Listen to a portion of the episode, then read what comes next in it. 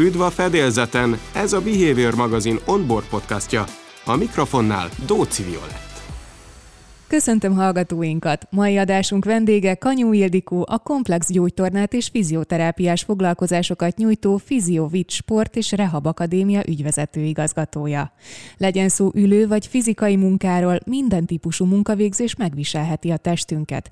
Ha pedig nem foglalkozunk a kialakulóban lévő problémákkal, akkor az évek során visszafordíthatatlan károkat szenvedhet el a szervezetünk.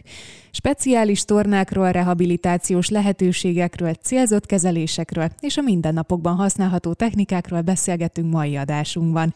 Ildikó, köszöntelek a stúdiónkban. Szia, köszönöm a meghívást. Ugye nem először vagy nálunk, legutóbb az ülőmunka okozta fájdalmakról beszélgettünk, de nézzük meg, milyen panaszok jelentkezhetnek a fizikai munkát végzőknél.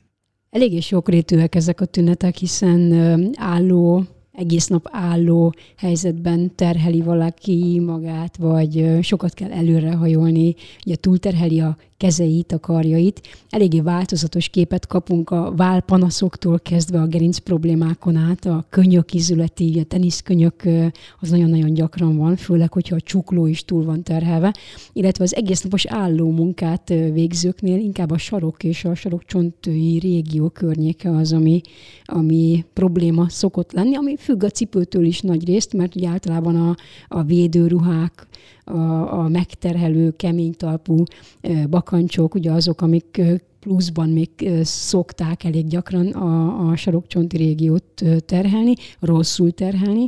Ehhez még hozzájön a, a munkavégzésből adódó sajátos speciális mozgásmunka, tehát mondjuk meghatározott egy-két méteres szakaszon mozog, különféle fordulásokat végez, ami egyoldalú terhelés, és általában ezek úgy ki is jönnek a, aztán egy idő után, hogy a, a test izomláncai, izületei aszimmetrikusan terhelődnek, tehát egyik jobban, mint a másik másik, és akkor ebből adódóan jönnek majd x idő múlva, hogy ez az x idő ki milyen mértékben terheli magát, otthon hogyan végez kiegészítő sporttevékenységet, hogy éppen szabad idejében mennyi a stressz, ugye az egyéni stressz otthon vagy a munkahelyen, ezek mind aztán apróságokként hozzáadódnak a, a szervezet működésében, az úgymond kötőszöveti láncok feszülését befolyásolják, és ugye ez végén panaszokban nyilvánul meg. Uh-huh. Hogyan kezded meg a kezelést? A munkavégzés típusa alapján szabod meg a terápiát, vagy egy általános felméréssel indultok? Mindenképpen van egy általános felmérés, mert aki jön hozzánk, nem tudjuk a, a napi munka beosztását, azt, hogy otthon mit csinál, szabad idejében mit csinál, munkahelyen mit csinál. Egyet tudunk, hogy van egy panasza problémája, ami egy következménye lehet valaminek, és ez a valami sokszor rejtett problémaként a háttérben, ugye lappangó formában van jelen, és nehéz sokszor feltérképezni az összefüggéseket, ezért kell az általánosság, kell a, az izomláncok vizsgálata, a terhelés vizsgálata, stressz szituációk vizsgálata, a belső szervi működések vizsgálata, az idegrendszeri működések vizsgálata, és ebből jön ki aztán egy kép, hogy kinek ténylegesen hol kell majd a kezeléseket csinálni, és hol kell a prevenciós programokat csinálni. Ezek a felmérések beszélgetések alapján történnek, vagy akár manuális vizsgálatot is jelentenek?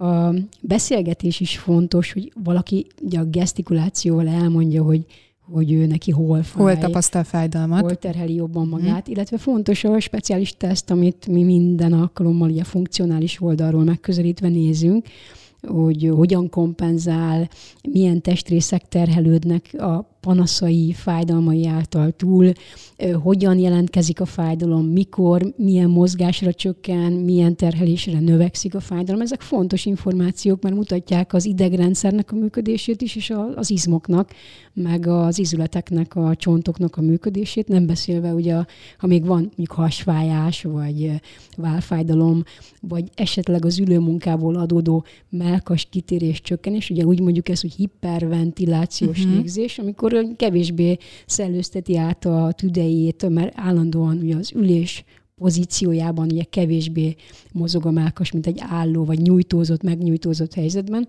akkor ez a, ez a, a napi terheléshez igazodó tüdő működés befeszíti a kötőszöveti vonalakat a belső szerveknél, és sokszor ugye ez is úgy problémaként jelenik meg, hogy a válfájdalmakat fenntartja, vagy a nyakfájdalmakat fenntartja, vagy okoz egy általános rágóizületi problémát, aztán elmegy a munkavállaló fogorvoshoz például, aztán kiderül, hogy nem is a fogával van a baj, hanem, hanem kell mennie valamilyen manuálterápiás kezelésre, mert a hasánál vagy a vállánál kell kezelést végezni, vagy a bordáinál. Tehát eléggé összetett a kép. Tudnál említeni további példákat? Mik a leggyakoribb tünetek a fizikai munkavállalóknál? Nagyon sok van. Hogyha konkrétan a szalag mellett uh-huh. dolgozó fizikai munkát végző emberekről van szó, akkor nagyon sokszor kapunk például teniszkönyök probléma miatt kezelésre orvosi beutalóval uh-huh. embereket, és ugye mindenki azt mondja, hogy szalag mellett dolgozik, és sokat használja a csuklóját. Uh-huh. Súlyokat kell emelni, levenni a szalagról, oda föltenni, esetleg előrehajolni. Azok nem is könnyűek, nehezek, és ezt mondjuk 8 órában, 10 órában, 6 órában, 12 órában kell egy műszakban ugye megcsinálni, akkor az első kérdésünk, hogy milyen mozgásokat csinál a kezével. Uh-huh. Tehát, ugye, hogyha ugye a csuklóját hátrafeszíti, vagy előre, az okozhat a késztő csontokban olyan blokkot, ami aztán túlterheli az alkarizmokat, és ugye a könyök ugye ott fáj, de tulajdonképpen a, a könyök csak kompenzál, valójában nem a, a teniszkönyököt ténylegesen a könyöknél kell kezelni, hanem a csuklónál kell egy ilyen manuálterápiás kezelést végrehajtani, és akkor megoldja a, könyök problémát. De sokszor van, hogy a kompenzáció már a vállig terjed, hogy uh-huh. ugye fáj a könyöke sokáig valakinek, mégiscsak kell dolgozni, a csuklót ugye kell erőltetni, és már a vállával próbál olyan kímélő testtartást fölvenni, ami, ami ott is az izmokat befeszíti, és uh-huh. a mhm. végén ehhez jön majd a melkas, mert a, a váll és a melkas ilyenkor szorosan kölcsönhatásban próbál segíteni ott a, az alkarnak és a csuklónak.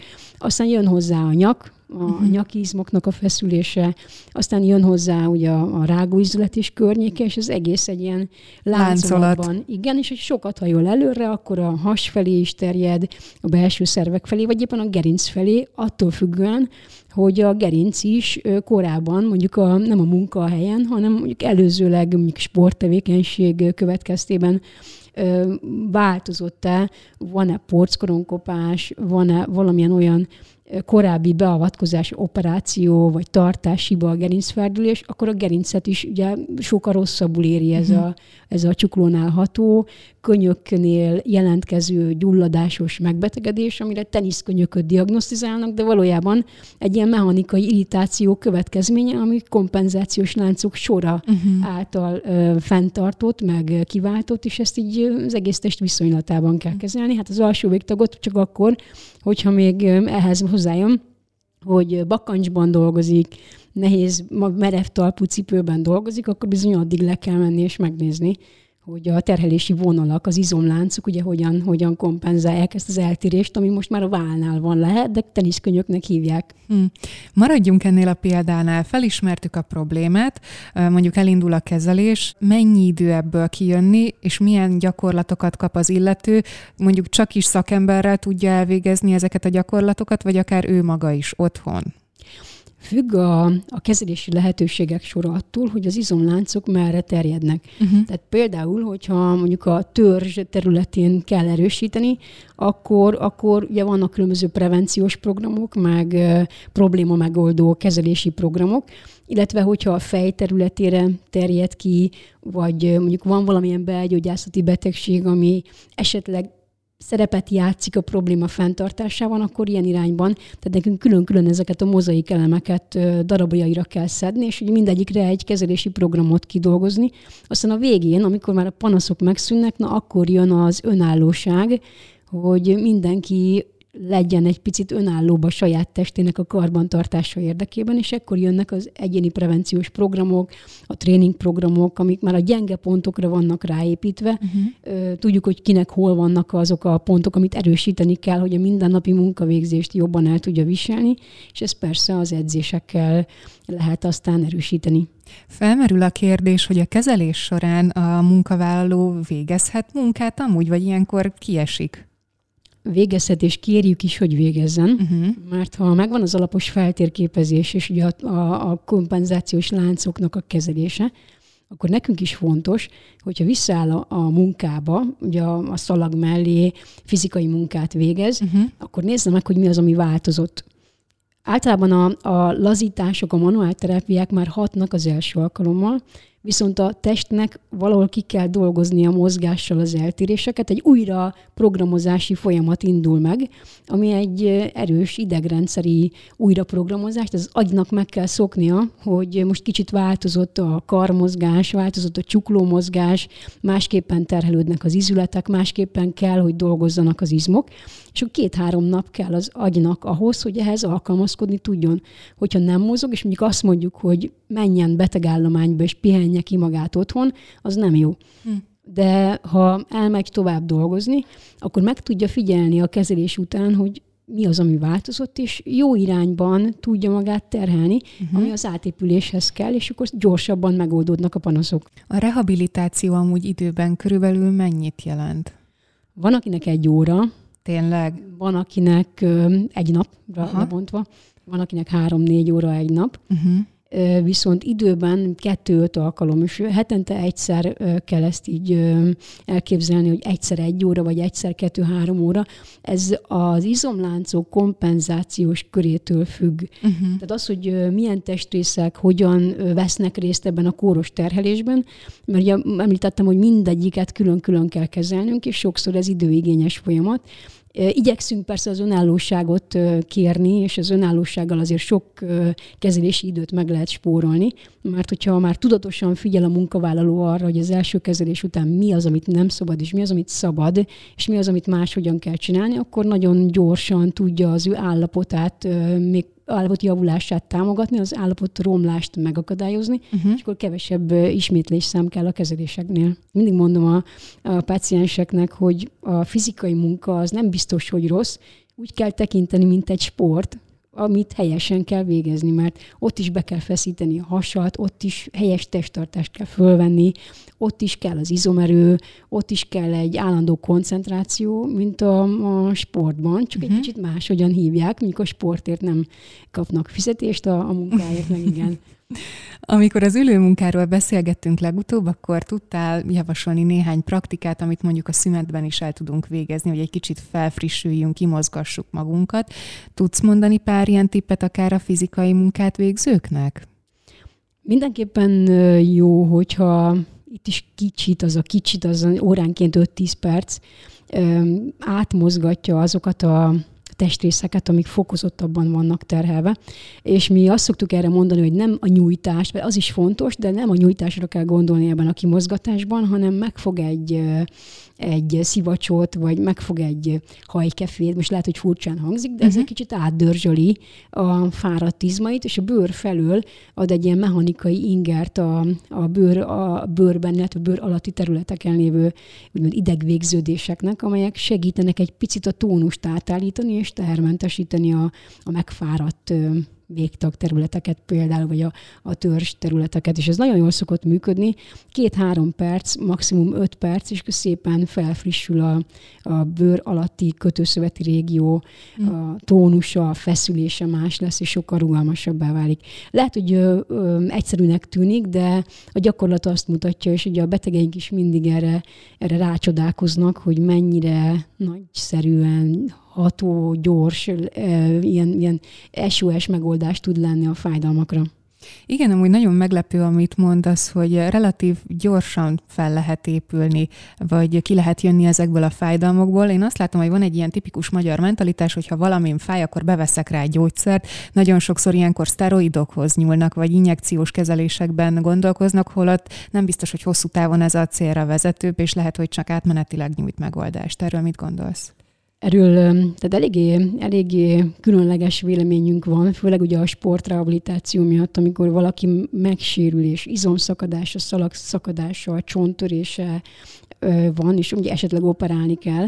Ugye a, a mi felfogásunkban és a rehabilitáció megkönnyítése érdekében fontos, hogy a nem szteroid gyulladás csökkentők, mert általában ilyen, ilyenkor, most nem mondok nevet, de ilyenkor ehhez a, ezekhez a csoportokhoz nyúlnak az emberek nagyon Igen. sokat, mert gyulladás csökken, fájdalmat csillapít, és és hátráltatja ugyanakkor a gyógyulást sok esetben, mert a tiszta érzést teszi egy picit láthatatlanná. Tompábbá. Uh-huh. Ami nekünk a kezelésben hátrány, mert nem látjuk tisztán az okokat, a következményeket, és szoktuk is kérni, hogyha kezelés van, akkor előtte ne legyen fájdalomcsillapító, mert nem igazán tudjuk, hogy mi az, ami történik a szövetekben, mert a fájdalom ez egy fontos jel, tehát mutatja, hogy mi történik, és milyen irányba kellene változtatni.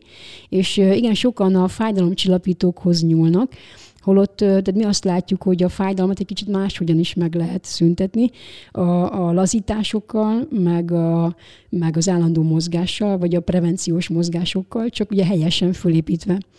Vannak esetek, amikor a fájdalomcsillapítókat nem lehet ö, megúszni, uh-huh. de ugye akkor is mindenképpen a, az orvosi javaslatra javaslom, hogy érdemes szedni, és nem pedig bemenni a gyógyszertárba és venni valamilyet, mert mindegyik fájdalomcsillapító ugye máshogyan hat. Most az a kérdés, hogy az adott személynek a problémáját az hogyan befolyásolja. Vannak esetek, amikor azt mondják, hogy nem igazán szünteti meg a fájdalmat, és ilyenkor visszajelzés nekünk, hogy azért, mert a fájdalmat. Tehát ez inkább a szövetekben lévő mechanikai irritáció, a feszesség, a túlterhelés okozza, arra meg nem a gyógyszer hat, hanem inkább a, a szöveti feszülésnek az oldása, és ugye ez manuálterápiával, mozgással nagyon jól gyorsan kivitelezhető, megoldható, főleg úgy, hogy itt az adaptációs lehetősége az izomnak azért az eléggé gyors, két-három hét alatt már megvan. Beszéljünk egy picit a prevencióról, azt gondolom ez egy nagyon fontos téma. Mit gondolsz, hogyan tudjuk megelőzni azt, hogy ilyen jellegű panaszok alakuljanak ki? Mindenképpen a adott fizikai munka, fizikai dolgozó testében érdemes azt végigvizsgáltatni, hogy ugye hol vannak a gyenge pontok, és mi az, amit meg kell erősíteni. Ez egyénileg változó, mert a fizikai munka is ugye egyénileg más, mert más az, ha valaki szalag mellett dolgozik, és csak a kezeit használja, főleg a szalag mellett mondjuk ülő pozícióban, és más az, aki, aki tényleg sokat hajol előre, sok forgó mozgást csinál, tehát az egész testét használja a különböző fizikai beavatkozások elvégzéséhez a munkahelyen, meg más az, amikor ugye befolyásolják a, a különböző munkaruhák a, a terhelést, vagy mondjuk építkezésen dolgozik valaki, tehát lehetne még a példákat sorolni. Tehát minden munkahelynek megvannak a gyenge pontjai, és ugye ezeket ugye föltérképezve megerősítik, ugye hogyan lehet megerősíteni.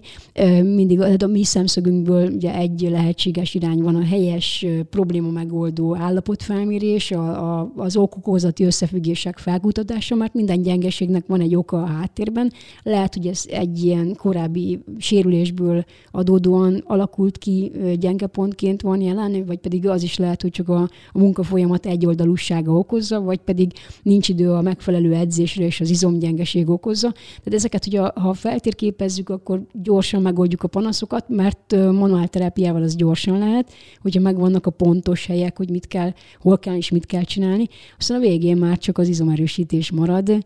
Ezt nem lehet kivonni, hogy a saját súlyt a saját súlyt azt elviseli, az rendben van, de kicsit több súlyt kell mozgatni, mint, a, mint a, az ön súlya. Ugye az azt jelenti, hogy saját súlyát pluszban még valaki meg tudja emelni, akkor az egy kicsit egészséges, és azzal tud googolni. Persze most itt nagy általánosságban beszélek, mert ha valakinek gerincsérve volt, akkor nem úgy van, hogy ha 80 kiló, akkor fog 80 kilót a kezében, és akkor azzal legugol, meg föláll, de, de vannak edzéstervek, amelyek szépen megalapozzák ilyen több hónapos program uh-huh. keretében, hogy hogyan lehet ö, egészségesen mozogni, és hogyan lehet egészséges izomerőt fölépíteni, és akkor, akkor kevésbé kell a rehabilitációra jönni, mert aranyszabály nálunk a rehabilitációban, hogy mindenki akkor azért jön rehabilitációra, mert az izomereje hiányzik. Tehát, hogy az izomerő fejlesztés, ha van, akkor az valahol a rehabilitációt azt ki tudja váltani, hm. csak ugye az izomerő fejlesztésnél is azt mondjuk, hogy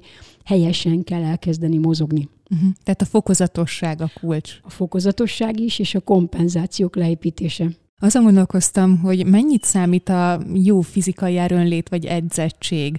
Tehát mondjuk, hogy ha, ha valaki jó, jó bőrben van edzett, fit, akkor kevésbé alakulnak ki nála ilyen fizikai munkavégzésből fakadó tünetek, vagy nála is előfordulhatnak? Nála is előfordulhatnak, ha az egyoldalúság jelen van. Uh-huh. Tehát, hogyha edz rendszeresen edzőteremben, de olyan a munkavégzése, hogy egy bizonyos mozgás mintához kötött. De egyébként ez a sportolóknál is ott van a kézilabdában, a röplabdában, a, a kosárlabdában, hogy az egyik oldalt jobban terheli, mert az egyik lábbal, karral többet használja. Többet, többet mozog. Uh-huh. Ez a munkavégzésnél is így van. Tehát, hogyha a szalagon mondjuk jobbról fordul balra, vagy szalag mellett balról jobbra, akkor, akkor ugye ez így okozhat egy idő után egy olyan terhelés változást, ami mondjuk lehet, hogy a sporttevékenység miatt később jön ki problémában, de hogyha abba hagyja mondjuk a sporttevékenységet, na akkor jelentkezik majd fájdalomban. Uh-huh. Sokszor, sokszor a, a sport az az egészségfenntartása ilyen formában is, hogy a gerincsérve volt valakinek, és tudjuk róla, hogy sportol, akkor mondjuk is neki, hogy nehogy abba hagyja, mert a teste, az izomzata a korábbi súlyokhoz van szokva. Tehát, hogy most azt abba hagyja, akkor fél év alatt, egy év alatt úgy átalakul, hogy tehát kevésbé lesz alkalmas a gerinc környéki izomzat a panaszmentesség fenntartására. Persze ez azt is jelenti, hogy a gerincsér után kell egy rehabilitációs program, ami alapján a súlyfenntartás lehetséges, mert ugye az, ha valakinek volt már gerincsérve, azt tudja, hogy nem biztos, hogy az előrehajlás is fájdalommentes ilyenkor, sőt nem is lehet előrehajolni. A súly, akár egy-két kilós súly is nagy fájdalmat tud okozni, de gyakorlati tapasztalat azt mutatja, hogy ugye ez a folyamat, a rehabilitációs folyamat az elapoktól elindulva, majd a fájdalom megszüntetéséig, meg ugye a gyógyulás, a regeneráció, hogy megy a maga útján, az el tudja juttatni oda a, az emberi testet, a gerincet is, hogy aztán a súlyok, terhelések elviselésére alkalmas legyen majd egy idő után. Meg tudnál osztani velünk egy esetet, amikor valaki bejött hozzád valamilyen tünettel, elkezdtétek a kezelést, és aztán egészségesen vissza tudott állni a munkába? Egy sikersztorit, amire büszke vagy. Nagyon sok ilyen van. Talán a legemlékezetesebb az, amikor, amikor valaki nagyon félt a súlyoknak az emelésétől, sőt, még az orvos is azt tanácsolta neki, hogy ne guggoljon, hm. és öm, 20 kilónál többet ne emeljen. Uh-huh.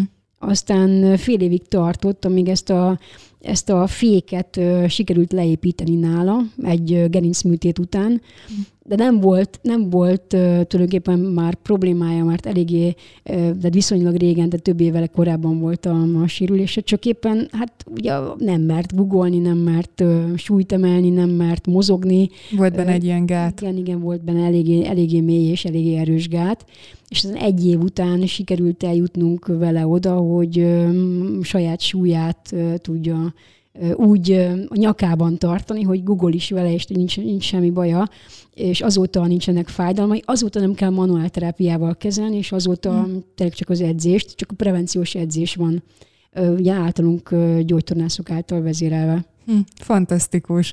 Hát gratulálok, és még sok ilyen sikersztorit kívánok, Ildikó. Köszönöm szépen, hogy itt voltál nálunk. Nagyon szépen köszönöm a meghívást, és köszönöm a jó kívánságot, és nektek is szép napot. Köszönjük. Kedves hallgatóink, ez volt már az Onboard. Szerkeztünk Hete Ildikó és a magam nevében is köszönöm, hogy minket hallgattatok. Tartsatok velünk legközelebb is!